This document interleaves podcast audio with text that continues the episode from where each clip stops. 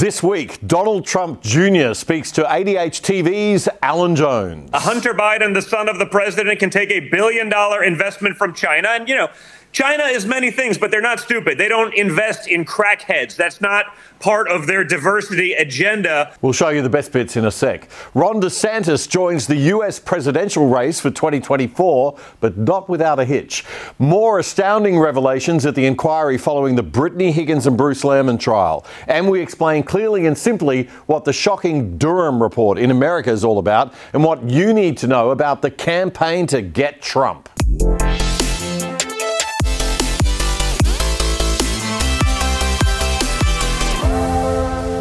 G'day and welcome to The Other Side Australia. I'm Damian Coory. This is a show that presents a different take on the news of the week, bringing you up to date for the weekend by explaining things a little more clearly and going a little deeper than the old media do. I'm Damian Coory and welcome to this week's episode 207 of The Other Side Australia for the weekend starting Friday, May 26 on ADH TV. I just can't start today's show without a tribute to the woman whose tragic final days are a sign of the sick, over policed, and over regulated country that Australia has sadly become. As you've no doubt heard by now, 95 year old great grandmother Clare Nowland died at around 7 pm on Wednesday night. She was tasered by a police officer at her nursing home in the New South Wales town of Cooma near Canberra because she was walking towards the officer holding a steak knife. She walked with a walking frame and she was 95 years old, so it's hard to imagine that she posed a threat worth the use of a taser. Tasers can be lethal to people with heart or other conditions. They are not a tool the police should use lightly, and they should never be used on any elderly person under any circumstances. They've charged the 33 year old senior constable involved, but that is not going to solve the real problem, which is obviously a serious issue with training within the New South Wales Police Force.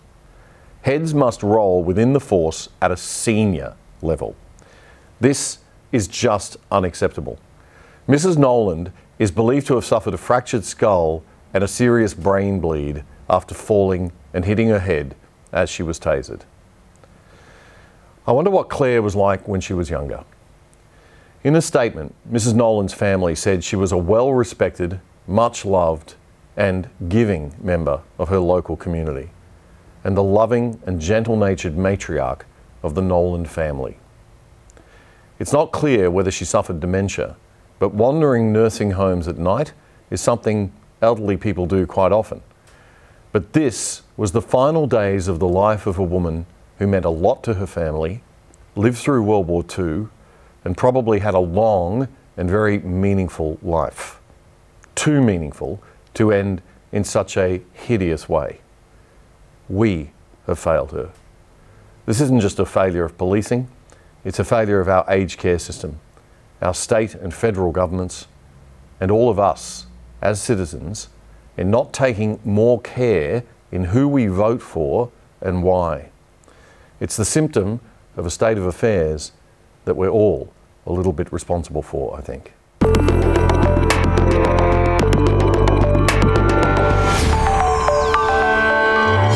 The terrible state of the culture within our political leadership around Australia was on full display with a disgusting performance in Queensland State Parliament from the members of Annastacia Palaszczuk's Labor government in the north. Chronic shortages forced a Gold Coast hospital to transfer patients to, wait for it, SeaWorld Medi Hotel because they couldn't accommodate them in the hospital. Gold Coast MP Sam O'Connor from the Queensland LNP opposition outlined the problem in Parliament only to be met with cackling laughter from Labor ministers Grace Grace and the new Queensland Health Minister Sharon Fentiman. Here's how Channel 9's Today Show reported it. The hotel bed could not be height adjusted, and the chairs were not suitable for an elderly patient with hip breaks. We don't need whistleblowers to tell us of a policy that was started by Lawrence Springborg about how to care for patients in a very safe, comfortable way. What the hell are you laughing at? Mm. What are you laughing at? Stop cacking yourself and get on with rebuilding the health for Queenslanders. Disgusting behaviour. Start rebuilding. I couldn't agree with Carl more. What a pack of absolutely shameful, unprofessional buffheads. Absolutely disgusting. And that Sharon Fentiman has just been given the health portfolio to look after in a reshuffle of Queensland Cabinet by Annastacia Palaszczuk. She's the member for an electorate in Logan City, south of Brisbane, the same city that our federal treasurer Jim Chalmers is from. Big Labor territory. I hope the people of Logan teach her a lesson at the next election. It's shameful stuff. We really aren't getting any talent into our political ranks these days, are we? Again, it's ultimately our fault for not caring and doing more to hold the major parties in check.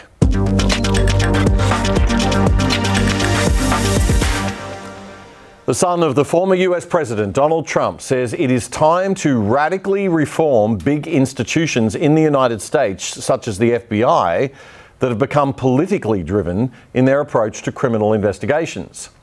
Donald Trump Jr. made the comments following the release of the Durham report in the US this past week in an exclusive interview with ADH TV's Alan Jones last night. In the face of this unbelievable campaign that you and your family are facing from the left, I said last night, uh, you must surely feel, the, the left must surely feel threatened by the prospect of your father returning to the presidency. How hard is it to withstand the withering attacks? And I suggested last night uh, that if Donald Trump becomes president again, his first move might be to gut the FBI. That'd be a start, wouldn't it? Uh, I, I, think that would be a great start. Uh, you know, you, you, you gut these institutions again. It, it's clear the evidence is out there. I mean, they're they're committing crimes against America at this point. They're they're illegally spying this week alone on you know quarter of a million Americans. Uh, they're actively working to subvert the duly elected president of the United States. That's not pretend. That's not a conspiracy theory. That's literally there in writing.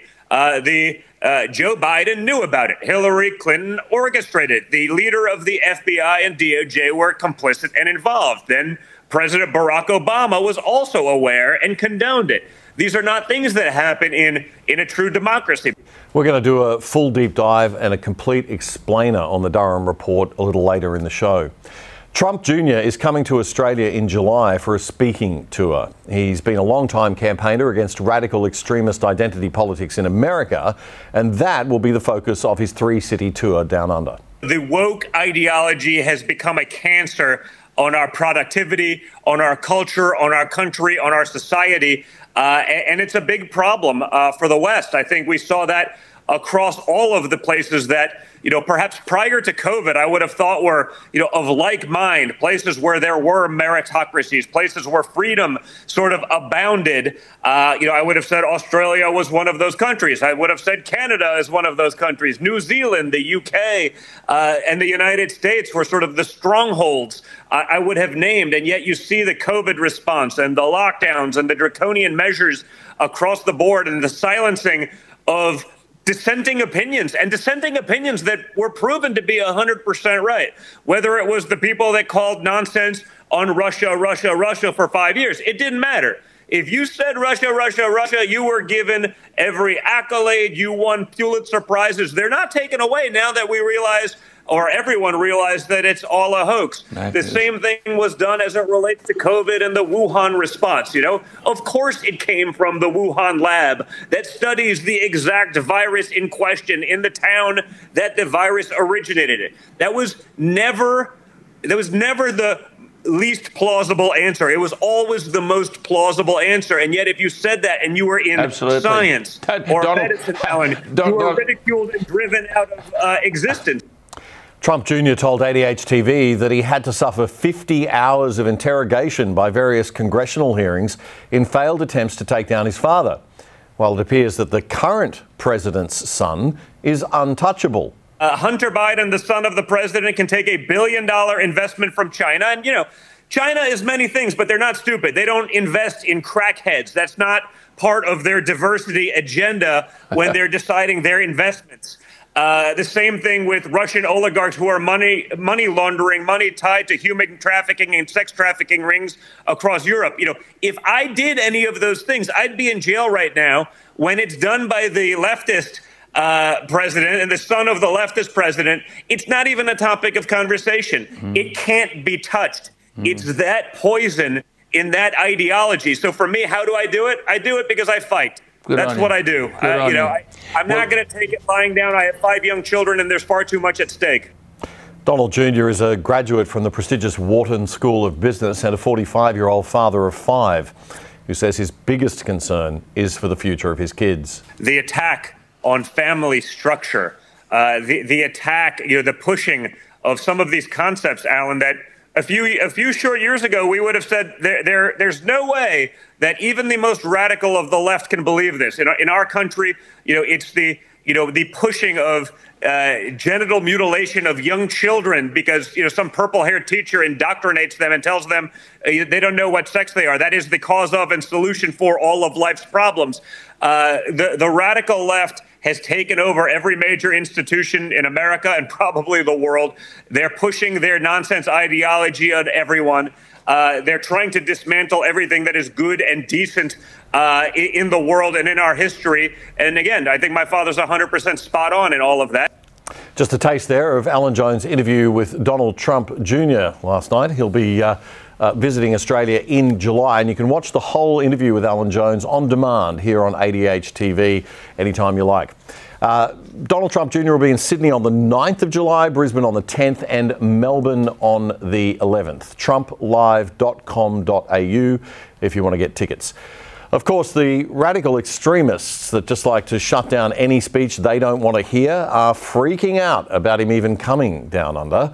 One has even set up a petition Donald Trump Jr. is an illegal, drug taking, bigoted person who should not be allowed to enter Australia for the purpose of earning himself and possibly his father any campaign contributions. Ban him from this country, says somebody named Chris Erickson, who set up the petition. So tolerant, so respectful of the ideals of free speech that made Western civilization and Australia great. But Chris Erickson doesn't worry me. The fact that the petition has almost 6,000 signatures already certainly does worry me. And it's been shared widely on Twitter. Trevor, a landscape artist from Tasmania, says, Sign this and stop the fanning of anti democracy MAGA flame in Australia. They can't even hear themselves, these people. Anti democracy? But banning political speech of your opponents is not anti democracy. Right, okay. Got it. And do not let the Trumps use Australia as a base of operations. Stop Donald Trump Jr. getting an Australian visa. Sign the petition. Yeah, Trevor, mate, I don't think the Trumps want Australia as a base for their operations somehow. Bizarre. But this is how the left gets things done. They're so much better at social media stuff than the right is, and it works for them.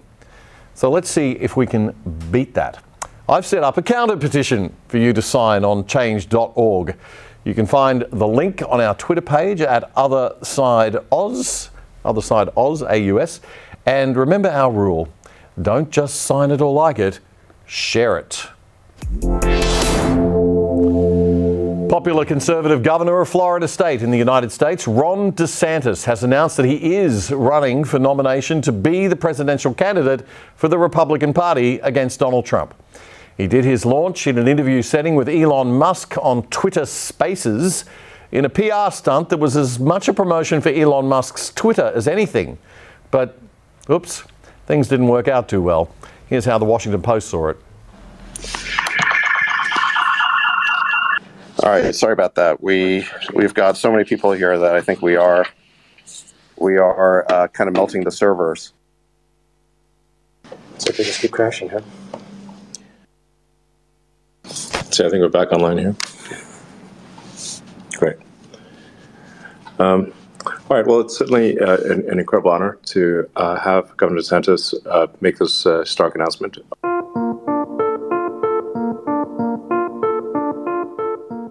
Uh, can are you there? Can you hear us? I think you. Broke, I'm right, here. I know. I think I think you broke the internet there. We had over half a million people in one Twitter space and it was growing by like 50,000 a minute. So, uh, congrats on, uh, on breaking the internet there.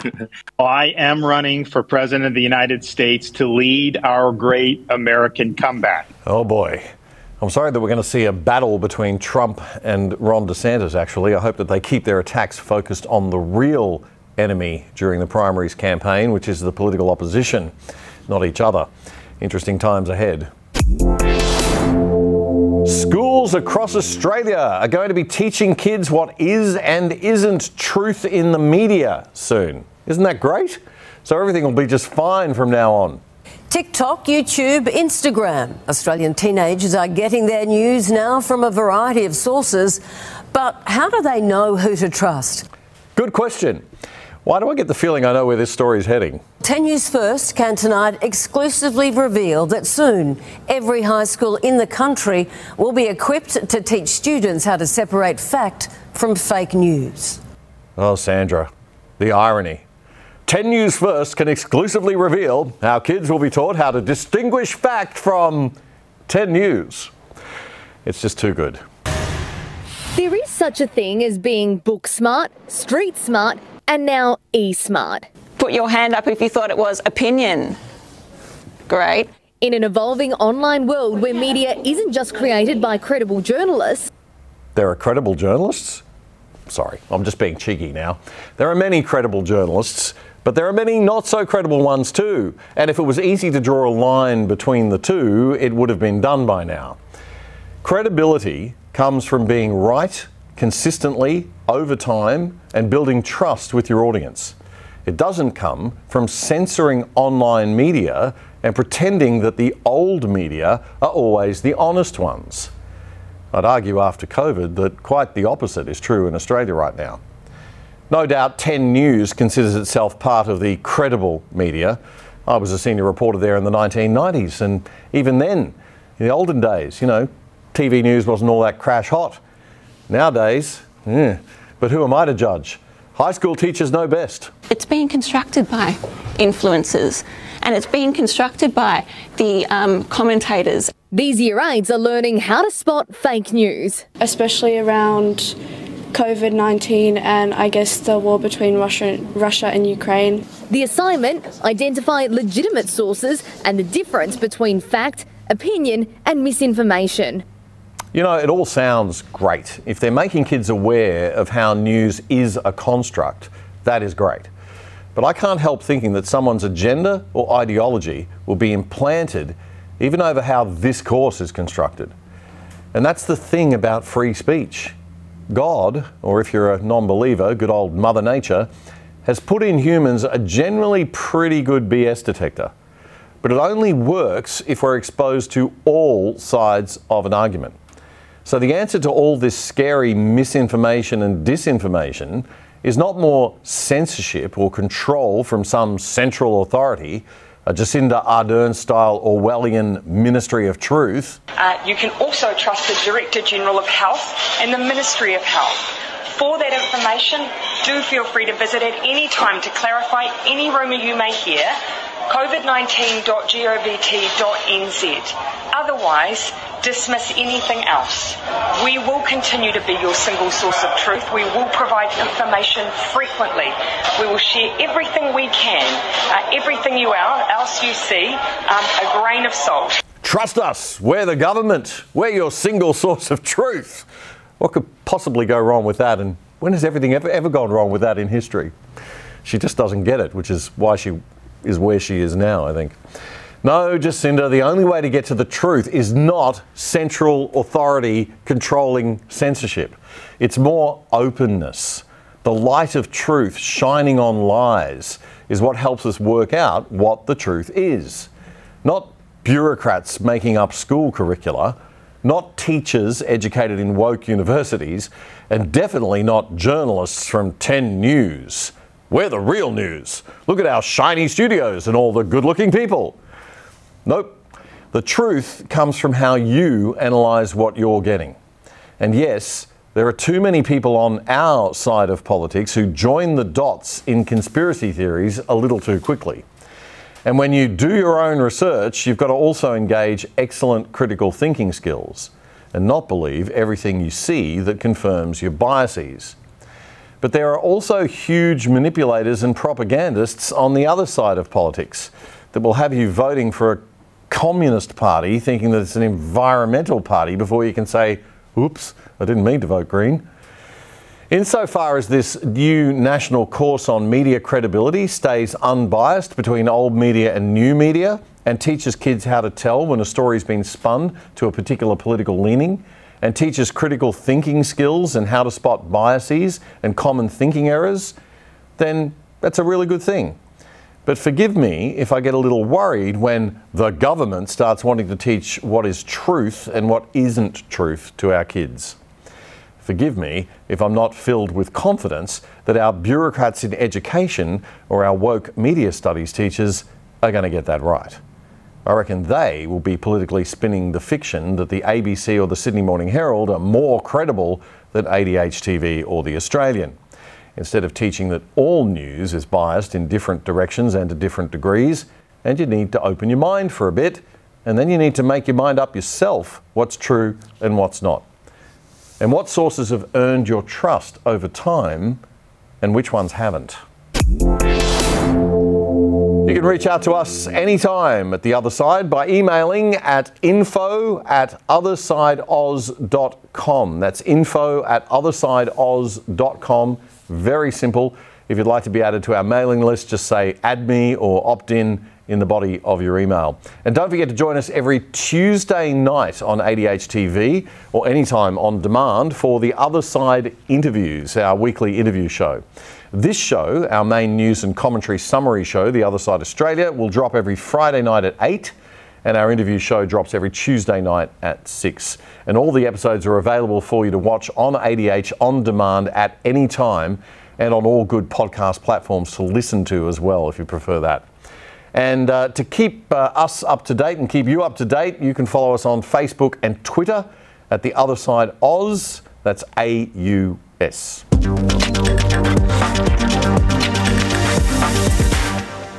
The latest week of hearings into the inquiry into the criminal justice system in the Australian Capital Territory after the aborted Brittany Higgins Bruce Lehrmann trial has brought some even more amazing revelations than we told you about in last week's show. This week, it was the police officer's turn to take the witness stand. Detective Superintendent Scott Moller was the third person to give evidence at the inquiry and the first of the police officers. He was the top cop investigating the Higgins rape claims. He said straight off the bat that police believed there was not sufficient evidence to charge Bruce Lehrmann and raised concerns about the pressure put on investigators to get Lehrmann into court. He said all the officers involved agreed they didn't have enough evidence to lay charges, but said he changed his mind after getting advice from the Director of Public Prosecutions, Shane Drumgold. Drumgold has now stood aside following his evidence last week. You can check out our last episode 206 for more on that. But here's the most important bits from this week. Superintendent Moller told the inquiry that he swore the summons to arrest Lehrmann himself so that officers who did not believe in it did not have to go through with it. I swore the summons because I didn't want to put any of my staff in the position where they had to do something they didn't want to do, that they didn't believe in, so I did it, he said. He also said that they didn't tell Brittany Higgins that they were going to charge Lehrmann when they did because they were worried that she'd tip off the media. And he said investigators were under pressure from the public, media, and within the AFP to expedite the process and get Mr. Lehrmann before a court. Later in the week, Detective Moller revealed that he himself was a sexual assault survivor. The revelation came after it was suggested under cross examination that he might have outdated views towards sex assault complainants. 45 years ago, I was a victim of sexual assault, and I've lived with that for 45 years. And that has driven my desire to work in the police and to work with victims. That has driven my desire and my want to make sure that never happens, that sexual assault never happens to anyone else in the community. And that has been my driving force. The Australian also reports Detective Moller told the inquiry that Brittany Higgins' media strategy made it difficult for investigators because of the perceived interest that Ms. Higgins had in the media. The drive that Ms. Higgins showed to be in the media, he said. In April 2021, Higgins asked for the investigation into her rape claim to be reopened, but refused to provide police a statement ahead of her story being broadcast on the project. And Moller said the investigators' frustrations continued as Ms. Higgins resisted producing her mobile phone for examination. More to come next week. The politicisation of criminal justice is a really, really bad trend happening in both the United States and here at home in Australia. It's the use of criminal law to go after political opponents in a way that you'd never bother going after people if they weren't your political opponent. And it's the phenomenon that's turned me from someone concerned about Donald Trump becoming president in 2016 to someone concerned much more about the blatant hollow attempts by his opponents to take him down that we saw during his presidency. Such brazen abuses of legal conventions and the political conventions of healthy liberal democracies by the Democrats to get Trump make a mockery of their claims that Trump has been a danger to American institutions and political conventions. Nobody has done more to damage political integrity in America than the Get Trump Democrats. This week, you've probably heard about a thing in the news called the Durham Report. It was the report of a four year investigation into the way that the FBI handled the Russian collusion investigation into Trump's campaign team. Here's how the American new media TV show Breaking Points explained it this week. The Durham report was the report to oversee the Mueller report, and which was then a response to the Crossfire Hurricane yes. investigation. Investigate the investigators. Investigating the investigators who are the investigators of the president. And uh, I know that this can just seem absolutely maddening. Let's just start with the very basics of it all comes back to Russiagate. What was Russiagate has now become an all encompassing term. I think at its core, it was this Donald Trump and the Trump campaign, members of the Trump campaign, conspired with the Russian government, both through monetary and political purposes, to damage the Hillary Clinton campaign. That included an allegation that they were helping coordinate WikiLeaks, not true. That they were helping coordinate other leaks, not true. That they were helping coordinate Facebook ads to help sway the election, also not true. But that was it at its core. And it had, you know, different sub elements like the Steele dossier, like Alfa Bank, like Alpha all of Bank. these other uh, allegations that have since all been debunked. We know now today that not one of those things happens to be true. Okay, what's funny is that the whole drama actually kind of started with former Australian Foreign Affairs Minister and ex leader of the Liberal Party, Alexander Downer, back in May of 2016. Downer had a drink in a bar in London with a young guy from Trump's campaign team called George Papadopoulos. Papadopoulos had bragged to Downer that the Trump campaign was aware the Russian government had dirt on Hillary Clinton. Later in July, news broke that the Democratic Party's National Committee's computer server had been hacked. Hearing that, Australian officials, based on what Alexander Downer had told them, told the FBI that Trump knew that Russia had dirt on Hillary. Maybe they were behind the hacking. This led the FBI to open a counterintelligence investigation into the Trump campaign. This was called the Crossfire Hurricane investigation into what the media called Russiagate. Donald Trump at the time said it was all a conspiracy and a hoax cooked up by the Democrats to divert attention from the dirt on Hillary. Australian writer and podcaster Nick Holt from the Modern Inquirer news commentary site tweeted that the FBI initiated Crossfire Hurricane upon receiving unverified intelligence from Australia leading to the biggest lie in US political history. This inspired a retweet from American author Juanita Broaddrick, who wrote, Apparently, the only ones who weren't involved in the Russia Trump collusion were Russia and Trump. But back to 2016 and the establishment of this FBI investigation into Russiagate called Crossfire Hurricane. It was trying to sort out if the alleged links between President Trump's associates and Russian officials and spies were real. Was someone in the Trump campaign team coordinating with Russia's efforts to interfere in the 2016 elections? It's important to note that Trump himself was never personally under investigation.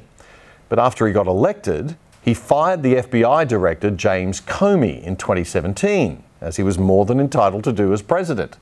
But Trump's critics screamed It's an obstruction of justice. And then that triggered another investigation known as the Mueller investigation. Remember that one? That took two years. Then in 2019, we had the Mueller report, which found that Russian interference had occurred in a quote, sweeping and systemic fashion by Mueller. But he also found that, yep, there were considerable links between Trump's campaign and the Russians, but that evidence did not establish that the Trump campaign had, quote, conspired or coordinated with the Russian government. Fizzer. The Democrats said, see, they were in contact. Russiagate was real. While the Republicans said, see, there was no conspiracy with Russia. There's no evidence. Fake Russia hoax. And well, they were both technically correct. And America's two completely different versions of reality were allowed to live side by side again for another day. The Trump side continued to argue that the original FBI Crossfire Hurricane investigation was opened on false pretenses and for political purposes. So then there was another review done by the Justice Department Inspector General Michael Horowitz that was released in December 2019. Did it solve the mystery? Not really. It found that there was no evidence that any political bias against Trump had tainted the setting up of the FBI's Crossfire Hurricane probe. But it did find that the FBI made some pretty serious mistakes in its warrant applications to investigate some of Trump's people. So again, there was a little something for everyone. The score now is political partisans two, the well being of America zero. It was a shameful mess and a failing of the criminal justice system to keep its hands away from politics that would make even the Australian Capital Territory blush. So, given all this mess, in 2019, the US Attorney General William Barr assigned John Durham, who was the United States Attorney for the District of Connecticut at the time, to lead an investigation into Crossfire Hurricane. And now here we are, four years later, we have the Durham Report. And now the truth is known and all the partisan bickering has stopped, right? No.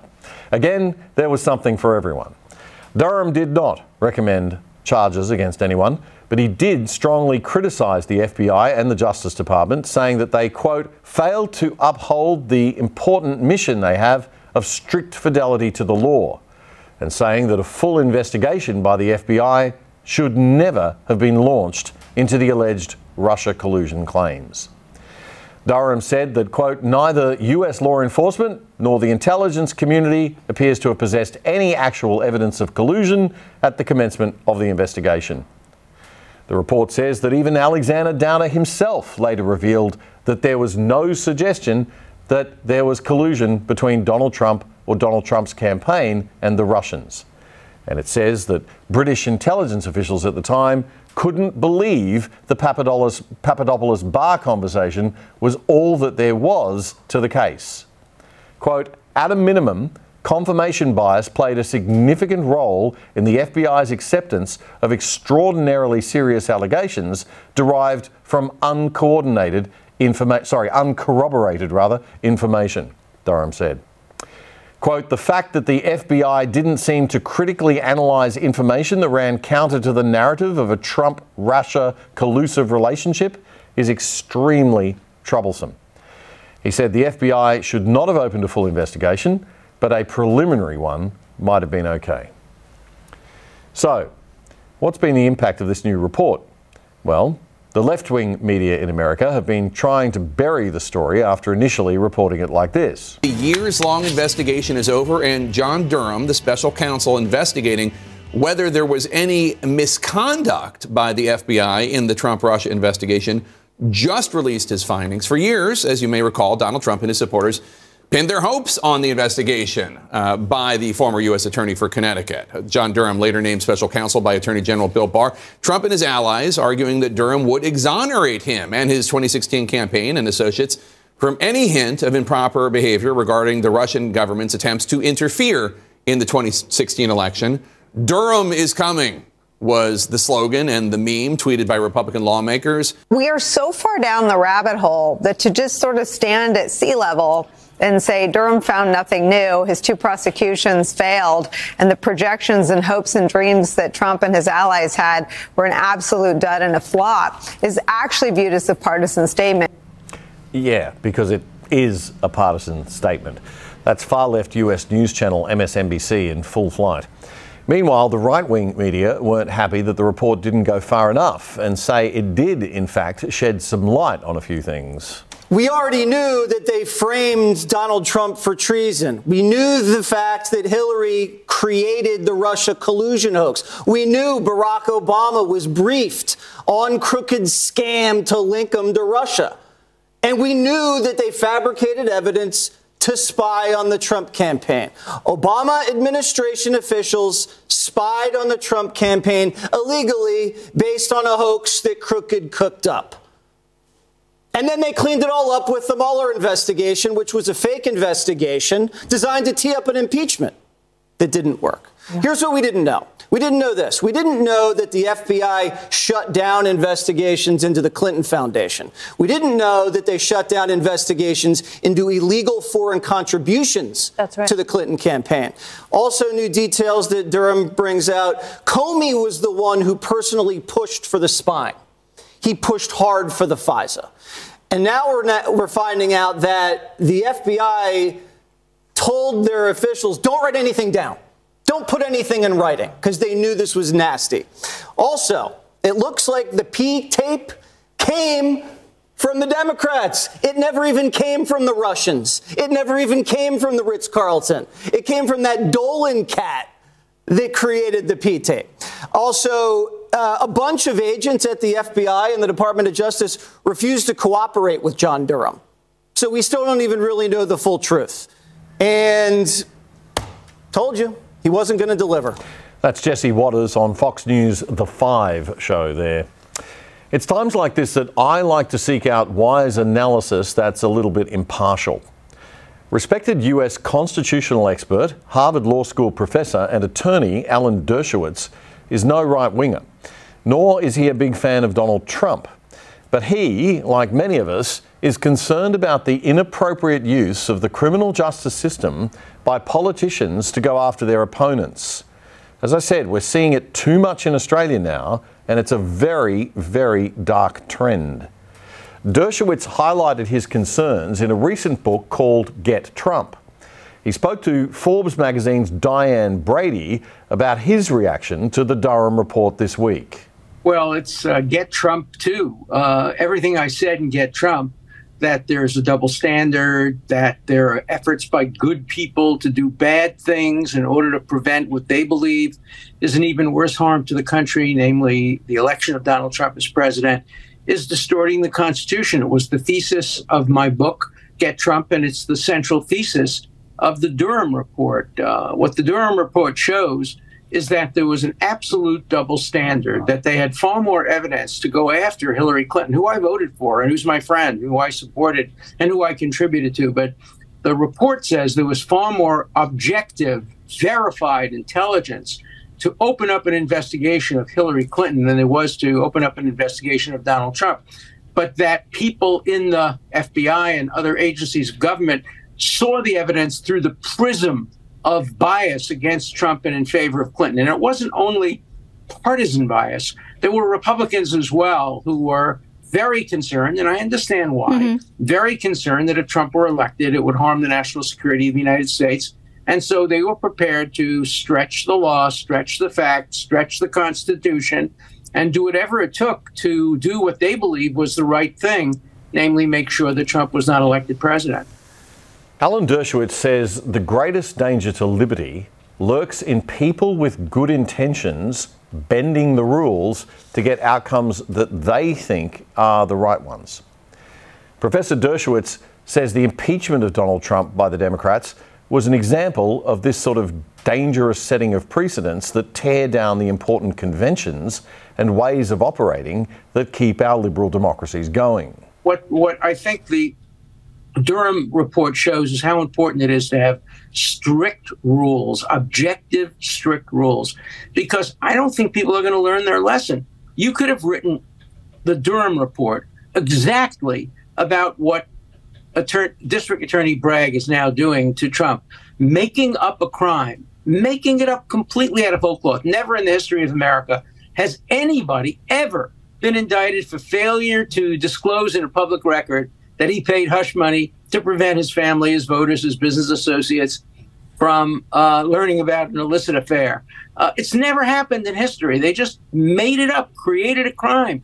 And, and that's, of course, what, what uh, Durham found. There was no evidence of collusion uh, with Russia. There was some evidence that Hillary Clinton uh, plotted, or people in her campaign may have plotted to to accuse Trump, um, according to uh, the Durham report, to cover up her own problems with having a um, uh, an improper uh, uh, computer process in her home basement. Now, I don't know whether any of that's true or not, but it's a damning, damning report, and I hope everybody reads it.